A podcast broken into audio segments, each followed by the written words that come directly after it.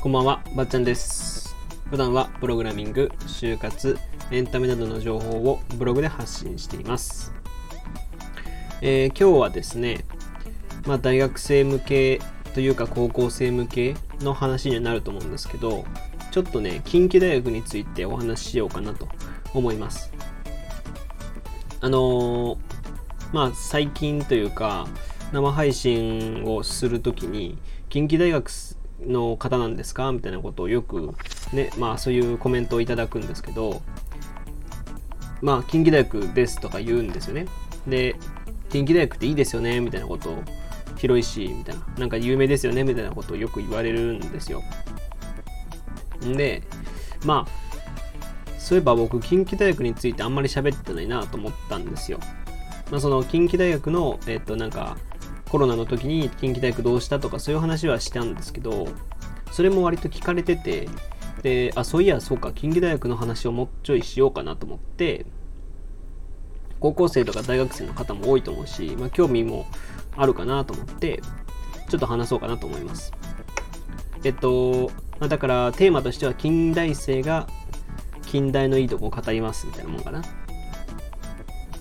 で、えっ、と、一つ、何個もあるんですけど、うんと、一つ目はですね、とにかく綺麗ですね。はい。とにかく綺麗です。あのーまあ、関西学院大学だったかな？とかも、こう、門入ったらすぐこう芝生があってね、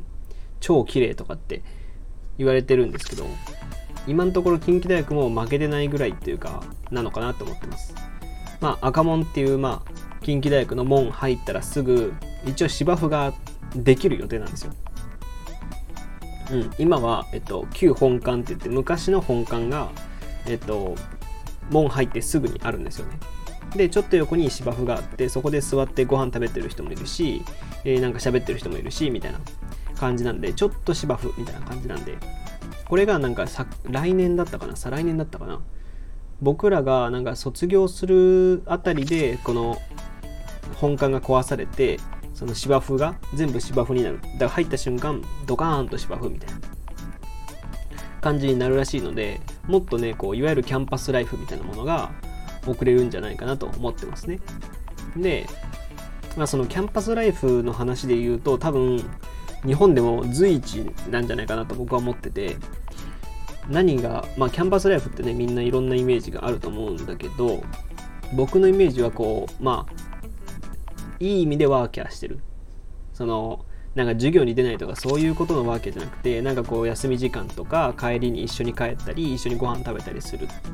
でいろんな施設があってそこで、えー友達と一緒にああでもないこうでもないって喋れるみたいな環境を僕はキャンパスライフだと思ってるんですよ。で、まあ、それを思った時に近畿大学って割とたくさんそういうスポットを用意してくれててそのさっき言った芝生もそうだしあのね最近えっ、とね昨年できたんかな。昨年できたんだけど、まあ、新しくあれ何の方だったかな。理工学部だったかな。まあわかんないけどなんかの学部ができてその付随して食堂もできたりしたんですよ。食堂も新しくなったりしてでそこでなんとたこ焼きが作れるんですよ。案外知らないんじゃないかな情報として。たこ焼きを作ることができるらしいです。僕もまだやったことないんですけどそれができてからねコロナの影響とかであんまり入ってなかったりすることもあってたこ焼きをまだ作ってないんですけどなんかたこ焼きできる場所机があって、まあ、4人5人ぐらい借りなんか予約制みたいな感じで借りて使うことができると。でそしたら友達とかでパーティーというかさ誕生日パーティーやるでもいいしそういうのできるし大学内でできるし。たこ焼き作れるってなかなかじゃないですか。たこやタコパしようよっていうのがまさに叶ったっていううまいことできてるなっていう感じがしてますね。うんタコパする場所ってないしね。やっぱ自宅というか誰かのね家とかでやるってなるとすごいこう大掛かりなことになるじゃない。それが大学でできるっていうのはなんか頭いいなと思いましたね僕は。タコパって案外どこでもできないし大学に取り入れてもねあんままあコストもかかるもんでもないからいいなと思って。で他には、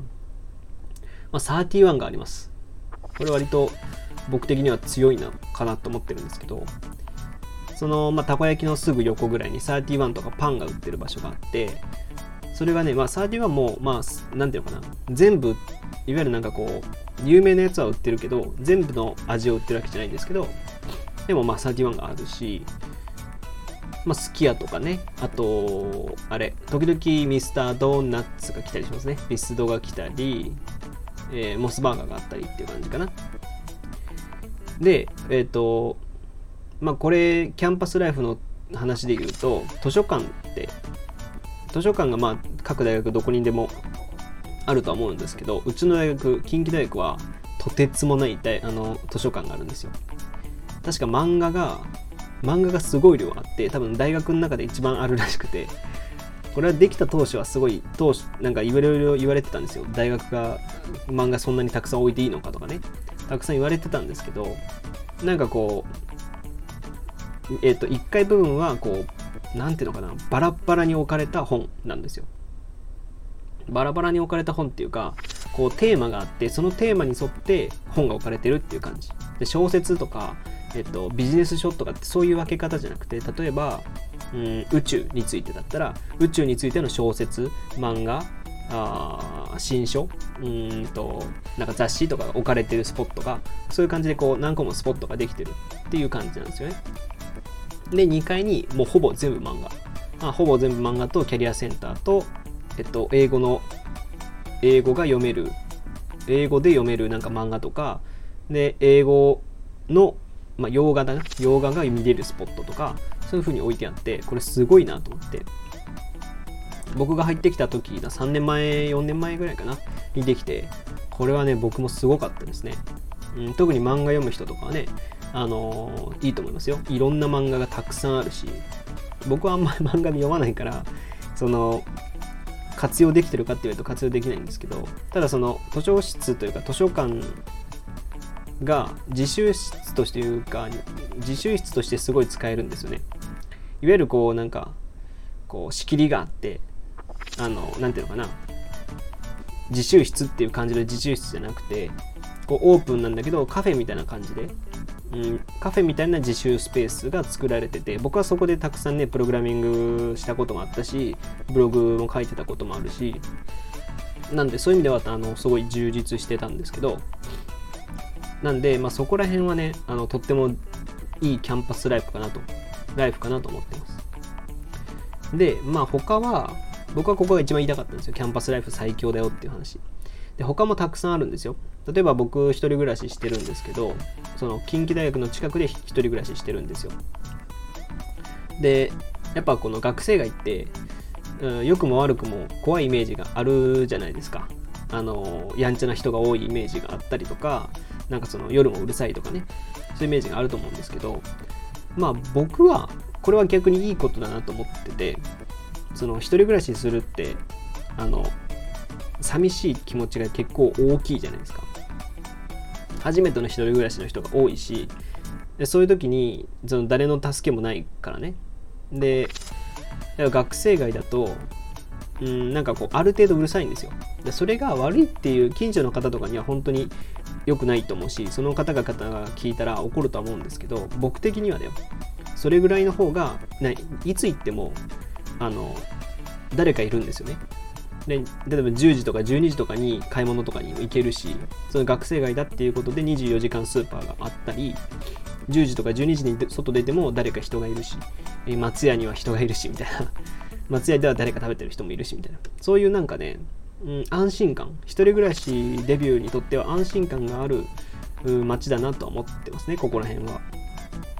でまあ女性の方とかもねあのやっぱなんていうのかな不安だと思うんですよ。なんかなんだろうなストーカーとかさそういうなんだろうそういう危険というかさ。それも学生街だと逆に学生が学生のことを何ていうのかなおなんかこう犯罪を犯すとかあんまりないじゃないですか。学生大学生が女子大学生の家に入り込むとかそういうことってあんまりないと思うんでそういう意味でも僕は割とおすすめしてますね。うん、で近畿大学の近くだと例えばだからさっき言ったみたいにご飯食べようと思えば近畿大学に行けばいいしその自習しようと思えば近畿大学に行けばいいしっていう僕はだからそこが良くて家のあ大学の近くに家を借りたっていう感じなんですよね。うん、それはすごいあの今でもまあ、あのすごい何ていうのかな。良かったなと思ってます、まあ、コロナの時はね何もできないんですけど。うん。で他には、まあ、それとちょっと近いものとしてはたくさん学部があるっていうことも割といいと思います。あの結構10分いってるのまあまあ言ってますけどあのいろんな学部の方の話が聞けるんですよね。うん、で僕は文系の学部なんですけどあのその例えば僕はプログラミングとかエンジニアになりたいって思った時が最初ね思った最初の時にうちの先生は、まあ、そういうことには詳しくなかったんですようちのゼミの先生は。で、まあ、うちのゼミの先生はもう近畿大学に昔からいるからいろいろ人脈があって近代内で人脈があってで話を聞いその人にその、まあ、うちのゼミの先生に、まあ、エンジニアになろうかなとか思ってたりするんですよねみたいな話をしたらあエンジニアだったらあの人有名だよねみたいな。近畿大学で言えばあの人割と詳しいから行ってきたらみたいなことを言われてでその人と話をねしてきなさいっていう感じで。でその人の話を聞けたりとか。だから僕の場合はそういう何ていうのかな、まあ、その人の話は まあ一昔前の SE の話だったんで、うんまあ、SE が悪いとかじゃないですけどその SE があ盛んだった頃の話をしてたんで参考にはもちろんなったんですけど結果的にその人の言う通りになったってわけじゃないんですけどまあなんかそういう話も聞けたりとかね。で経営学部だったんですけどその先生は。経営学部の先生のところに行ってえっ、ー、とエンジニアになりたいんですけどっていうなんとかなんとか先生ね A 先生に僕は紹介を受けて今あのここのあなたの B 先生のところに来たんですけどみたいな。あのエンジニアってどうですかね？みたいな話をしたりとか。でそういうのって例えばなんか文系の学部とかだとなかなかねこんだけたくさんの学部が一つの場所に集まってるっていうことがないから例えばこう遠くの学遠くのうんキャンパスが別でね話が聞けなかったりなんてこともあると思うし大体そういうね同じ大学の子なら聞いてあげるよっていう人も多いからそういう話を聞けるっていうのは僕はすごい場所だなと思ってますね。うん。もちろんそのそれに伴って学生団体もたくさんあるんですよ。あの僕の場合だと近畿大学のあのプログラミングをやってたんでやっぱその金木会っていうねプログラミングサークルがあったりとかあと e スポーツのサークルがあったりとかそのちゃんとなんかこうまあテニスサークルとかそういうなんかこういわゆる遊びというかさその楽しみとしてのサークルもたくさんあるけどそうじゃなくてなんかこういわゆるプログラミングとかあのマーケティングのサークルというかまあそういう団体があったりとかいいもそのいい娯楽としてのサークルもあれば意識高くこう何か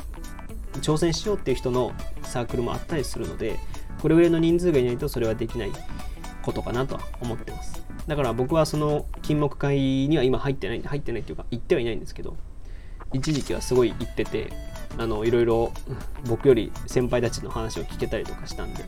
そういうのもねなかなか良かったなと思ったりしてます。うん。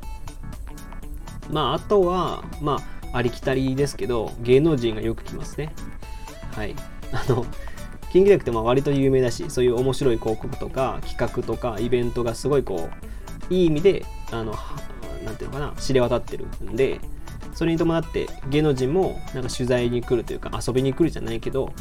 ロケ地になったりしたりするのでよくいますね。であのあれなんですよ。あそこ。えっと吉本新喜劇。吉本新喜劇じゃない。吉本興業となんか提携してるらしいんですね。近畿大学って。だからその吉本興業がじゃあどこロケしようかってなった時にやっぱ提携場所の方が ロケしやすいじゃないですか。だから多分うちの学部うちの学校近畿大学もたくさん来る来るのかなって思ってます。考えてみたらたくさん多いんですよね。あの芸能人というより芸人さんが多くて特に吉本の方が多くて。僕の場合だとえっと何誰見たかな？ナダルさん見たし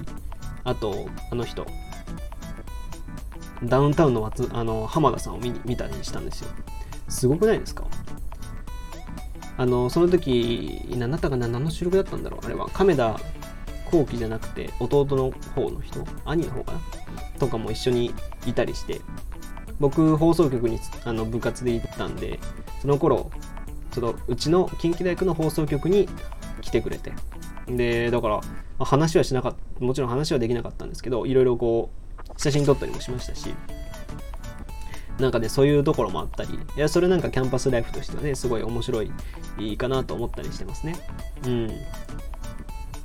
ん。で、まあ、そんなもんかな。そんなもんですね。はい割とね語れますね。近畿大学のいいところって。僕は近畿大学に第一規模で近畿大学を来てるわけじゃないんですけどでも行ってみて僕オープンキャンパスも一回も行ったことなくてそれで入ってみたんでその全然信なんていうのかな信用してなかったっていうか、うん、あんまり何も知らずに入ってきたんですけどでね第一規模じゃないしみたいな感じでマイナスな感じで入ってきた割にはあれ全然いいじゃんみたいな。近畿大学でよかったみたいなことがたくさんあるので僕はねあの他の人たちに比べて近畿大学を割と好きな近くにいるからかなうん近畿大学が好きですね割とうんはい。まあ、というわけでね、これ、高校生とか大学生の方が聞いてたら、まあ、参考にというか、してもらえたらと思います。はい。えーと、というわけで、今回は、まあ、近畿大学のいいところについてお話ししてきました。えー、よければですね、フォローやいいね、レターもお願いします。ラジオ以外にも Twitter やバッチャンネルというブログでも発信しているのでそちらもご覧ください。それではまた次回お会いしましょう。ばっちゃんでした。